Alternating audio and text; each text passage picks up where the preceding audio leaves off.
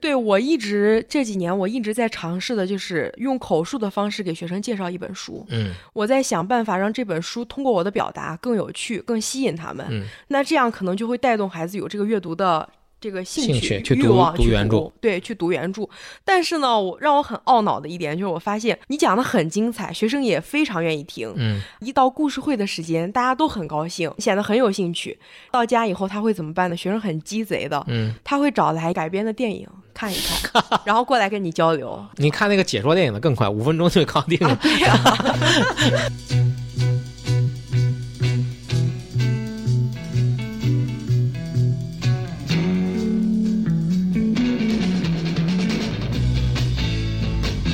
各位听众，大家好，欢迎收听正风 Talking，这是一档关注文化和社会议题的谈话类播客节目。今天呢，我们的主题是关于双减，这也是一个热门的话题吧。今天我邀请到了一位小学语文老师来跟我讨讨论这个话题，来，请他自我介绍一下。大家好，我是九月。好，九月老师啊，九月老老师现在就是在一线的呃语文老师，现在是教语文四年级，啊四年级语文，好，那就是在中段啊。从双减以来这样一个呃学校的各种一些情况，我们来进入这今天这个话题。我觉得首先我们需要来交流一下为什么会有这样的政策。嗯除了一方面是民生问题，是吧？现在养孩子成本太高了，嗯，是，嗯、带着孩子去各种各样的补习班，嗯、年轻人现在都不太愿意生孩子，本身这个工作竞争压力就很大了，之所以生育率现在下降，然后对人口红利消失，这是一方面。另一方面，我觉得就是国家还有社会未来需要的这个人才的模型还有素质要求在发生变化，嗯嗯，相应的它的选拔机制和培养方式也就发生变化。对呃，甚至我我我觉得这个未来的中高考录取模式、填报志愿，甚至以后的考试科目，比如说我们现在就有已经开始发生改变，比如说我们的这个会增加艺术科目，嗯还有这个体育，体育分对值变成一百了。对对对，都会变。那其实简言之呢，就是中国的这个制造业人才短缺催生的这样的一个政策。是有这样一种说法，当然我也保持怀疑啊，这个这个一会儿再说。啊、对，就是其实就是工厂找不到人干干活活了，对对 对。嗯、是，呃，所以呢，就需要进行初中的时候分流出去一部分人，到高中毕业以后再再进行分流。嗯，这样的话呢，就选出合适的人进行这个高等教育接接受高等教育。对剩下的人呢就被分流到这个职业学院，嗯就我们说的是培养社会需要的这个定向技术工理啊，解。从大政方针上来说，大概是这样。嗯，啊，对，其实如果谈双减的话，其实我们应该更了解一些，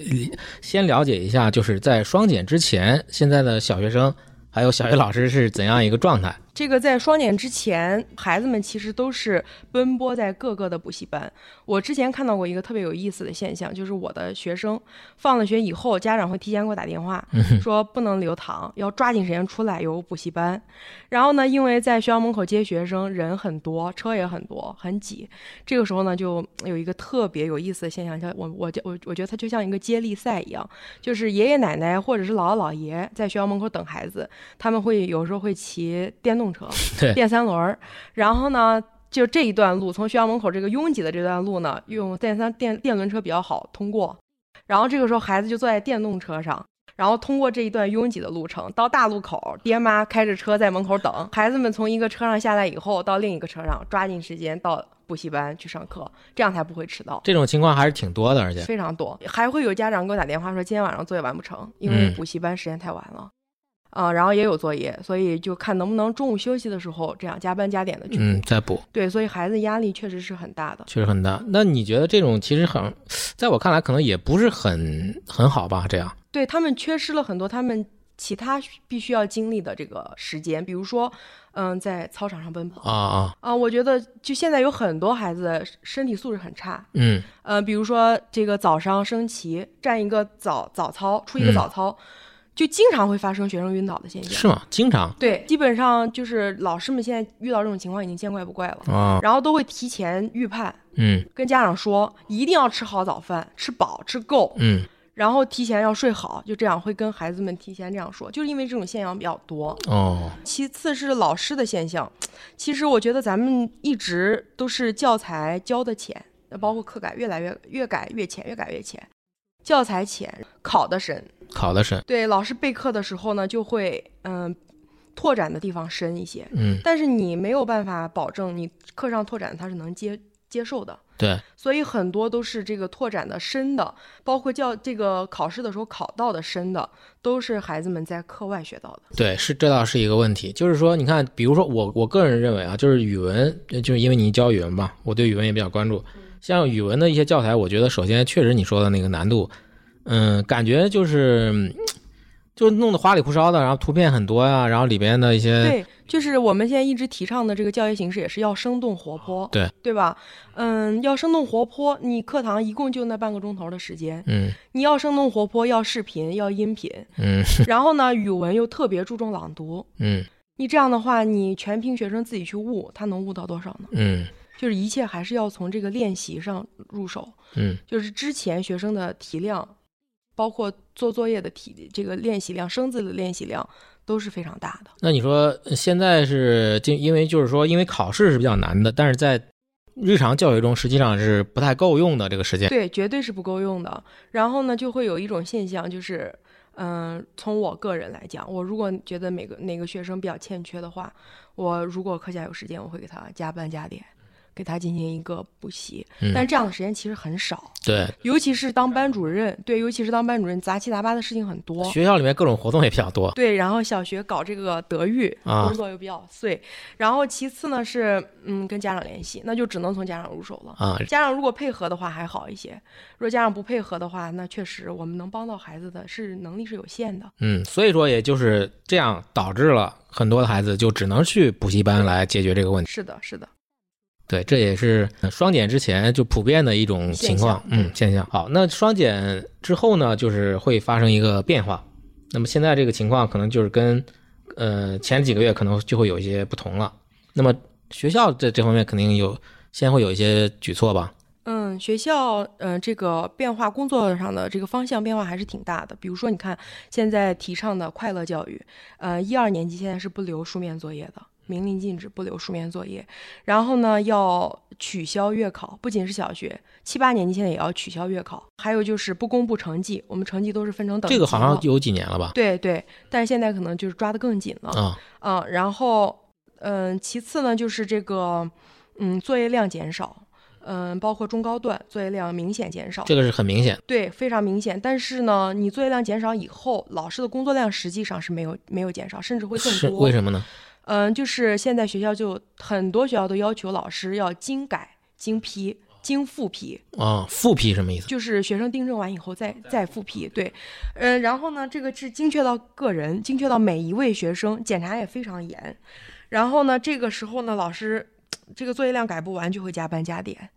然后有的学生你让他订正，订正一遍不过关还要再订正，老师的这个作业这个这个批改量其实工作量是没有减少的。其次就是我们说的这个课后延时服务，已经就是很有序的开展了有有一阵子了，一年一年了吧，一年了。对，有一年的时间哦，。就是在双减之前已经有，对，已经有这样的这个课后服延时服务了。因为是从郑州那个就午托是不是开始？呃，它其实最最开始的是对，其实这个延时服务就是包括包括午午托嗯和晚上放学以后，嗯就再加一节课。嗯呃，我们本着的宗旨是尽量让孩子在学校能完成的不带到家，嗯，就是让他回家以后不要再额外的再加班加点了，嗯是让他在学校加就是这个完成作业。对对对，这个工作量积极一点，嗯然后效率高一点，就是这样的。还有就是这个暑假开始的，之前这个暑假开始的托管，啊托管服务，就是到寒暑假以后，呃，孩子们也能来学校，就本着自愿的原则，也可以来学校。这个暑假开始了吗？对，这个暑假开始，但是因为这个七二零的洪水，有很多学校就是已经有方案了，但是没有执行。对我了解的，有的就是行动早一点的，可能执行了两个星期、一个星期哦也被停了。因哦，为洪水以后不就紧接着就是疫情嘛，嗯这个托管服务也是也这个方方案再进一步完善，他们可能没有延时服务的那么成熟，嗯，但是延时服务确实是已经很系统化了。然后，嗯，主要内容是什么呢？主要内容就是老师会有一个课时的申报，比如说你中午要带孩子干什么，你看我们语文就会有古诗文的朗诵、阅读的练习，或者是作文的培养，就是时间分划分精确到每一块儿，哪个时间干什么。就比如说，呃，如果早读是二十分钟的话，我会留十分钟的时间进行听写，就是这十分钟，剩下的时间会怎么样？那到中午的这个时间也是会这样的，嗯就让孩子们精确到每一分，在老师的带领下进行一个练习。下午也是一样的，就是不同的课程，不同的时间。那这样的话，其实我觉得应该是尽量的把学生留在学校的时间给他高效的给他利用起来是这样的，对，尽量让他能在学校学到完成的，嗯就完成，不让他再回家再再加班加点。这样的话，如果再配合现在双减的话，就是他回去以后基本上就不用再就是去写什么学校的作业了，对。然后还有就是，现在北京开始已经开始实行的这个教师轮岗制，嗯对让这个资深的老教师、高级教师、特级教师、干部教师区域内流动，流动到可能师资力量稍微薄弱一些的学校。那这样的话呢，嗯我们可能师资的分配就这个更公公平一些。但是这里面是不是也会有些弊端呀？这里面那对于教师的考验，我觉得更更大。对更大。你像一个老教师，他要到一个学校接手新班，嗯，像北京，他就是轮岗一年，一年以后他可能就要调走了。嗯，我是觉得这你看他就像你说一年，从如果带学生这角度来说，你看你，频繁换老师对学生也有影响。我觉得你比如说你带一个学生，你要了解他，你要跟他接触才能才能就是根据他的情况，对然，后有有针对性对的学去生辅导更。了解的对话，对对行，那这个你觉得这个学校双减这些举措给老师有没有带来很多压力或者什么？嗯，就是老师可能，哎呀，反正最开始都有一个变动，有一个变动期、动荡期。其实老师，我觉得这个这些举措，嗯，这些方案落实成熟、开始运行以后，对老师的影响其实不大。不太大。对，就是最开始实行的时候，老师因为工作很多细节都发生变化了，嗯，那肯定需要一个适应期。嗯，但总体来说，我觉得双减对老师来说工作量是在增加的，并没有减少。增加了，对，就要求更细致了。对对要对老师的考验也更高，之前就是一手抓，现在可能是分层了，啊、嗯分层呢就要求你更多的去付出了，其实是是是这样的。好。那我们可以再谈一谈这个双减之后这个家长的一些变化。家长态度其实我觉得对很有意思，家长态度也是，嗯、两极分化比较严重，有的家长是特别支持这个双减的 啊、就一听，哎呀，双减了，行了，这也不用让我给你报补习班了。以前觉得可能是压力大，嗯，有经济压力，对，经济压力大，然后再加上，其实你送孩子也是一个难题，嗯真的这样，尤其是二胎家庭，送孩子去各个奔波时在间各和个的精补力习也是班问题对，是这样。你像我家亲戚有的就是，嗯，送完老大送老二，他是不回家的。因为他就上，可能就时间长一点就两个小时，时间短一点就一个半小时，就又要来接了。家长就在车里待着，等孩子们下课。对，所以双减有很大、很很大一部分家长是非常支持的。嗯，然后呢，他也觉得就是让孩子回归童年，啊，就是我们刚才讲的快乐童年， 是吧？他就认为真的是放松了。还有一部分家长是非常焦虑的，比之前更焦虑。对，是比之前更焦虑的态度，因为嗯，其实嗯，双减是好事，我我认为双减。从根本上来讲是好事，因为之前你看咱们的教育内卷现象已经很严重了，已经是扭曲的这种程度了。这给孩子压力弄得很大。，对，但是有一个常识，我想强调一下，就是线下的这个教育问题，它不是一句“快乐童年”就可以解决的。不论是哪个时代、哪一个国家、哪个阶层，甚至是呃哪一个种族好的嗯种教族育，对，啊就是同就是都是在一个平面上的。好的教育从来它都是一件劳心劳力的事情。是是、嗯是需要付出很对，大的精品力。学兼优的这个牛娃，推陈出新的精英，他都不是天上掉馅儿饼掉下来的，都需要嗯、呃一个人、父母甚至整个家庭在努力。所以这部分焦虑的家长就是看到了这一点，嗯、就是除却了就极个别的天才，普通人的成才之路都是很难的。是，那双减学校放松了以后，这些家长其实这根绳子是会勒得更紧的。就是他学校呃部分放松了，然后外面的补习班儿又报不上了，或者说至少是限制很多了，或者是成本拉高了。对，受到限制，就像你刚才说的，成本拉高，这一点是非常明显的。就是现在个人就是私私教、家教请请进家门的家教，这个补习费用是在直线上升的，因为教师的这个时间是有限的。以前五个孩子五个小时，现在十个孩子分着五个小时，那肯定就是哎一对一等价，小班儿时间少了。对，就肯定就是这个，嗯，费用更高。所以我说，双减最先考验的是家长，不管是从这个思想上，就像我们刚才说的，有两类家长的思想，这是思想上的；其次是物质上、经济程度上，他对家长的考验其实是更深的。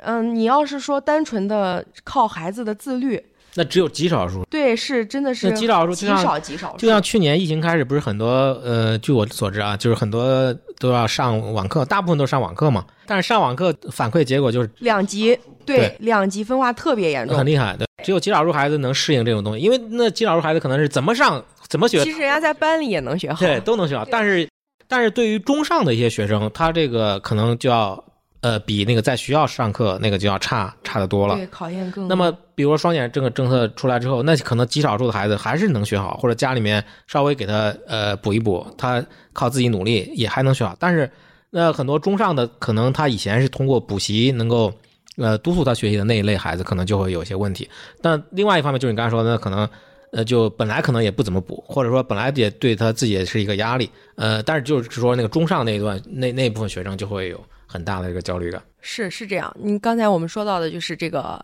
另外一部分更焦虑的家长，他可能就会经济条件好一点的，就会当机立断，请好的老师啊，到已家经你据你所知已经有对定好这个好的老师要先抓住，先啊定 下来。还有一部分呢，可能经济水平有点吃力的，经济能力有点吃力的，那这些家长呢，他本身也很牛，嗯比如说呃，这个知识水平也有，啊，他就会选择怎么样呢？重自己拾课本，自己来。自己教，自己上，自己教。那这样我觉得也挺好的。嗯，也这行。样可能这个家庭教育会更圆满一些。个人觉得，反正教育来说，在在小就是比较小的时候啊，家庭教育其实我觉得可能比学校教育可能还要重要，甚至的，没错，是这样的。嗯，对。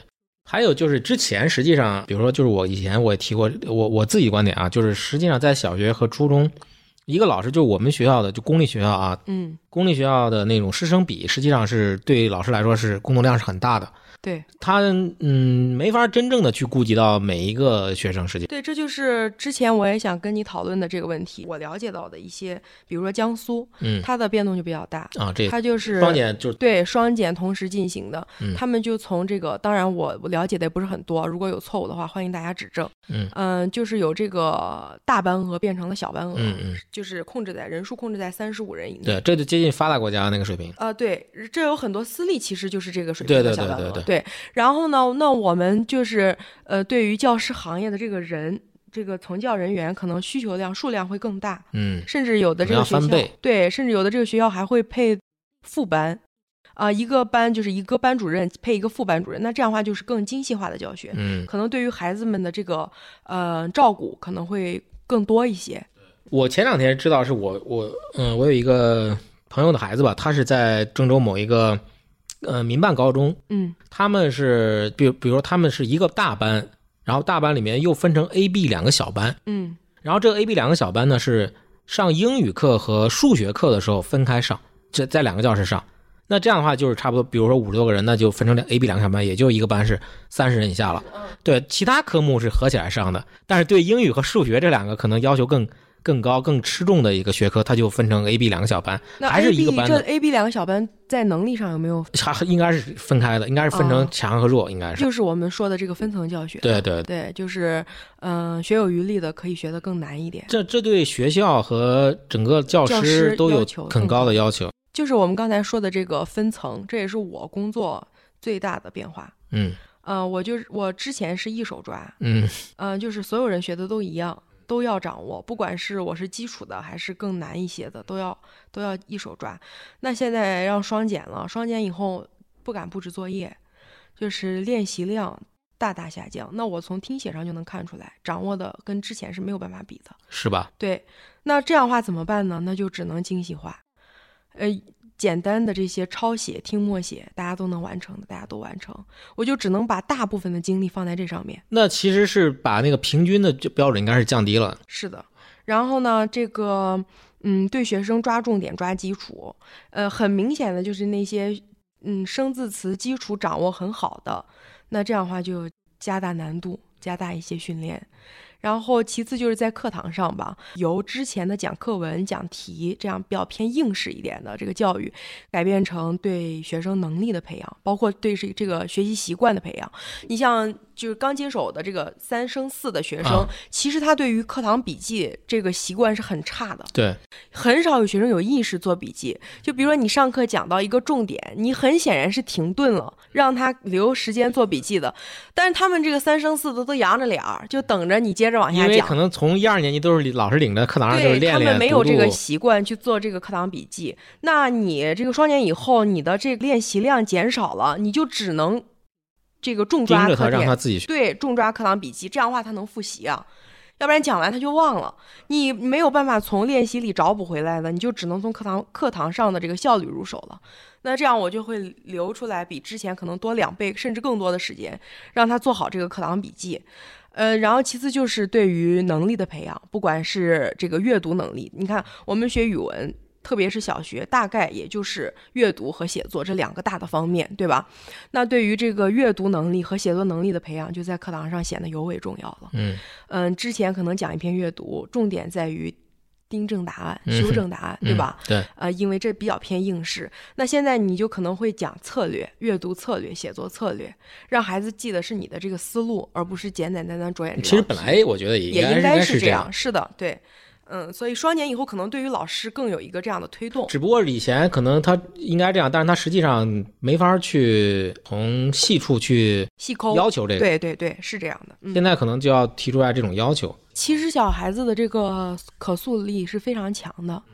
嗯，老师如果愿意放手，你像我们说的这个小班额，嗯，如果能有这样的小班额，然后呢，让老师不不一个老师带那么多的学生，嗯嗯他可能这个对于能力的这个培养、习惯的培养可能会抓得更好。我现在就开始重点培养孩子们的自学能力，对，就是对于一篇课文或者是一篇阅读、一个习题，放手让他多练，让他多说，把课堂还给学生，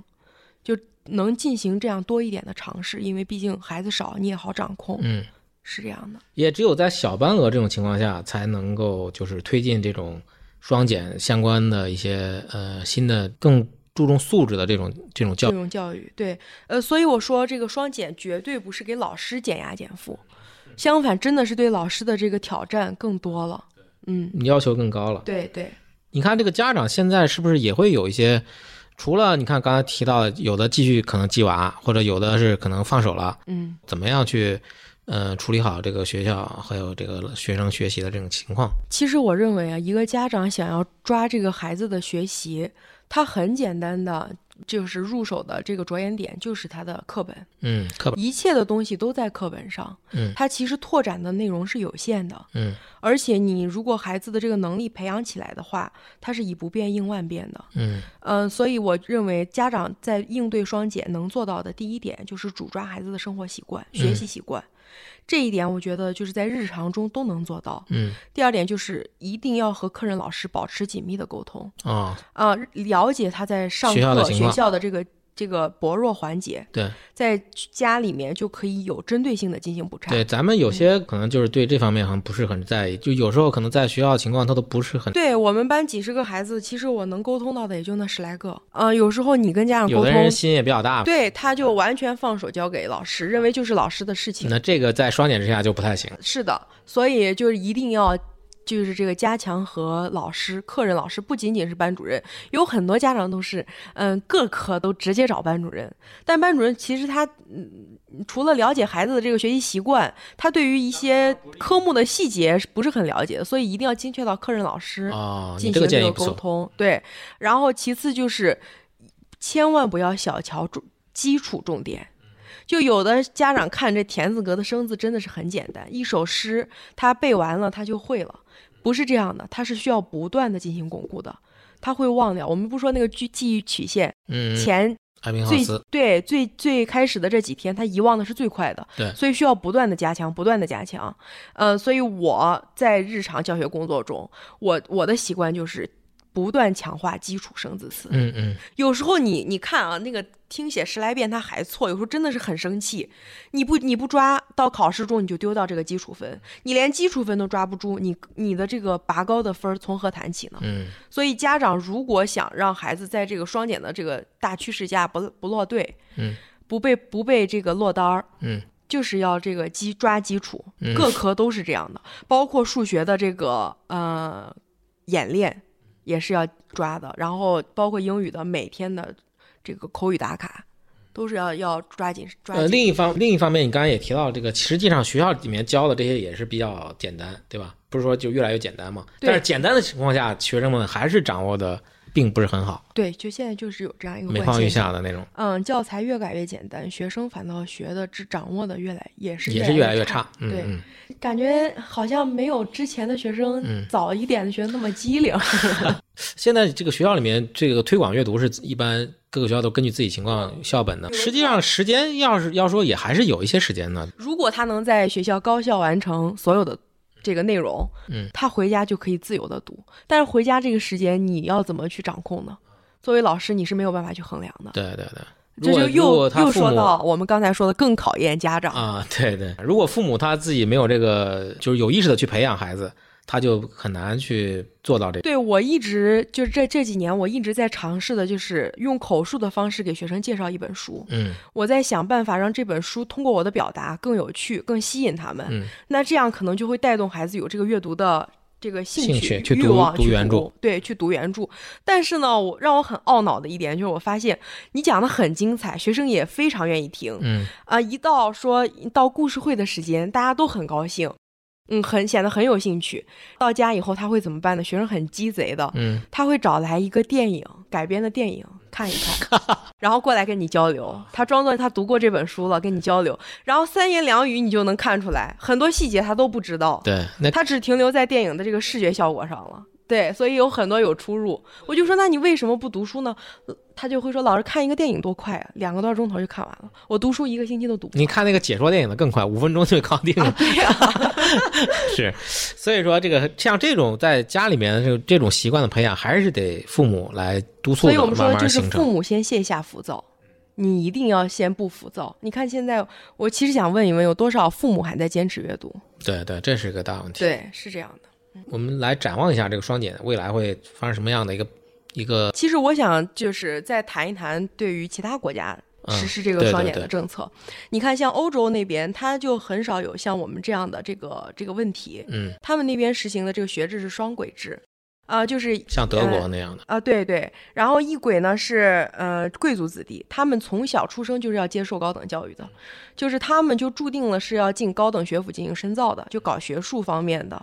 那另一轨呢是平民子弟，是，平民子弟他就是出生就是以后的方向就是向职业教育发展的，就是要会一门手艺，能养活自己，能赚钱。嗯啊，那他们就是这种两极分化，而且这两轨是互相不流通的，是封闭嗯的。是，那对于阶层这个就不好跨越。对。对，然后呢？这是欧洲那边。如果我们在双减的这个推动下，对于职业教育的这个这个配套的一系列政策能更加的完善，也也会更好。嗯然后其次是这个韩国，韩国之前几年减压减负是口号喊得很响的，他们是他也是先一个很会考试的一个一个啊，对，他们是呃这个一个国家。 高等普及率很高嘛，啊、他们那边是最先是进行了这个初中免试，就是我们说的这个九年义务教育，是吧？初中免试以后呢，消停了一阵子，补习稍微好一些了，紧接着又进行了高等这个这个高中免试，高中免高中也不用考了。他人少嘛，毕竟也好也好实施。然后高中这个不考了以后呢，发现你初中不考，高中不考，到最后大学还是要考的，大学不可能再免试了。对，所以呢，他们又就把矛头又转向了这个对于教培行业的这个突击打压，成立这个突击小分队，严查教培行业。对，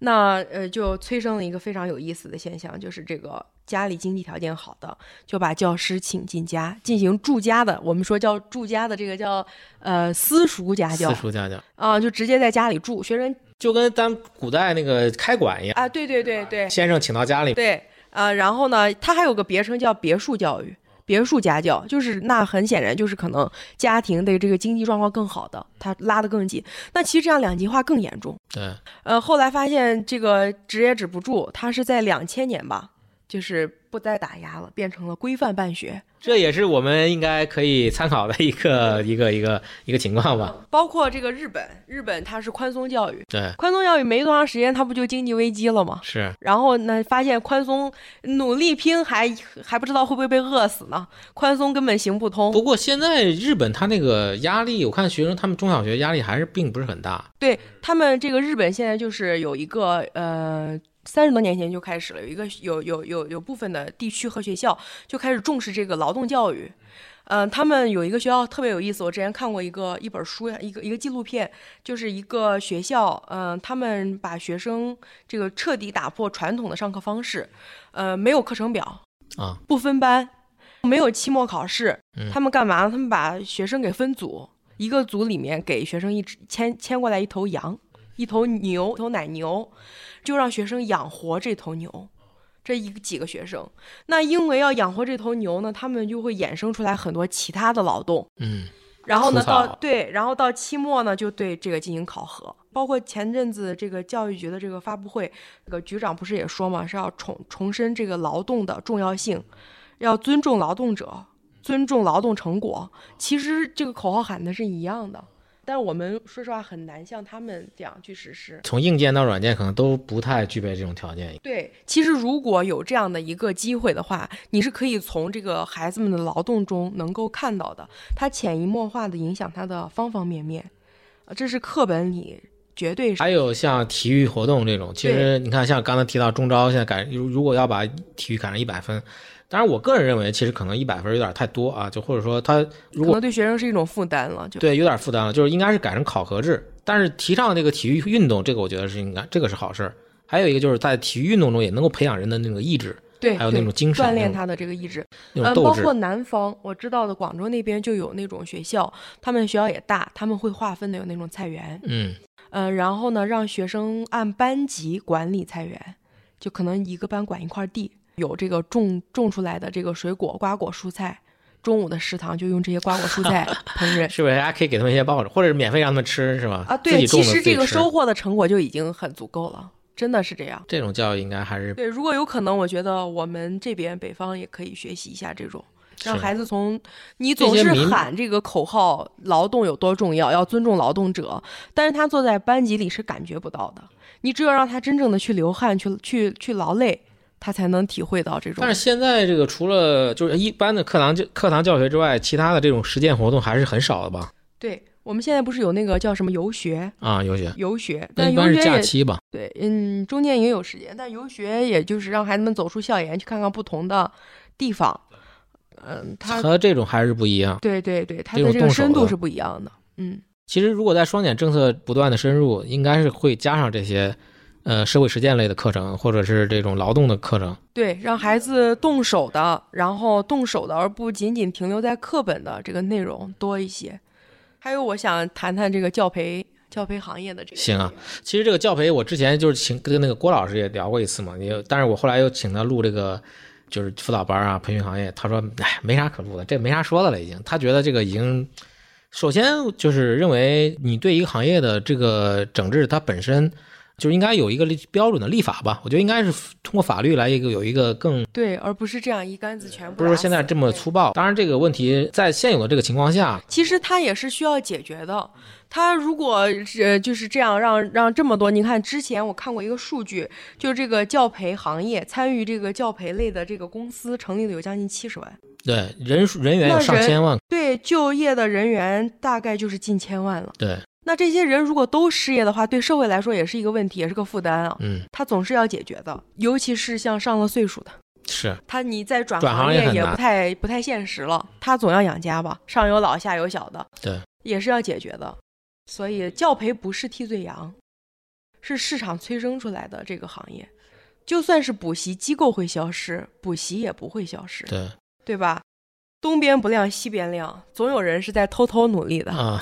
这个说的挺好。嗯，我是想就是怎么样才能让这个教就是双减这个政策能够长期的，或者说能够持续的产生对孩子良性的影响。还有就是，它是它需要一个整个社会的一种改变，慢慢的这种改不光是这个风社会风气啊，这对，还有固有思想，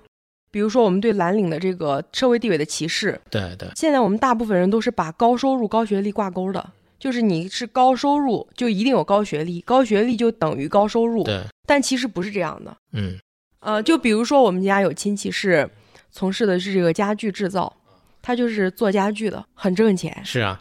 但也很累。也有技术，对，但是你说出去的话，好像总觉得嗯有很多人的固有思想觉得不体面，没有坐办公室里头的啊、朝九晚五的体面，我所以觉我觉得这是一个很很对很大的问题。人们要从这个根本上，可能南方会好一些，南方这做生意的人多一些，他们更不讲究这个学历。你像我去那个广州那边，那边很多人都是专科，初中、高中毕业就出来工作了。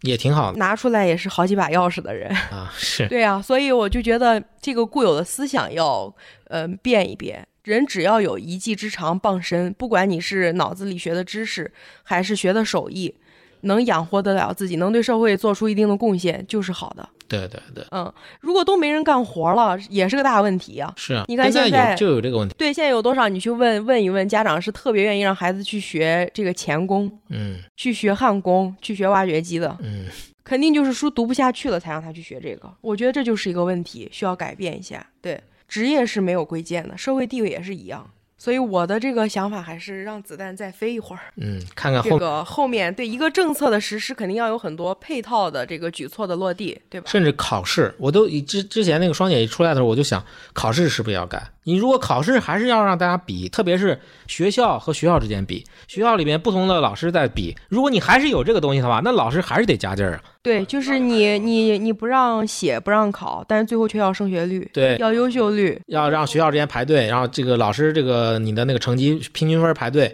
对，那你老师从根本上是没有改变对这又个要问回题。到那个老路上去。对，那大概就是这些。 行，我们今天聊的效率很高啊，以后有机会我们还还可以就相关的话题、教育的话题可以继续再聊。正风 Talking 在荔枝 FM、网易云音乐、喜马拉雅还有小宇宙都有同步的更新。现在苹果的 Podcast 的现在也可以搜索到我们，新浪微博有我们的号，欢迎大家关注、收藏啊、留言、评论。我希望这个九月老师能能做我们的常驻女嘉宾 啊，我们现在需要女嘉宾，需要常驻嘉宾啊。好，那今天就到这儿啊，好，谢谢大家，拜拜，大家再见嗯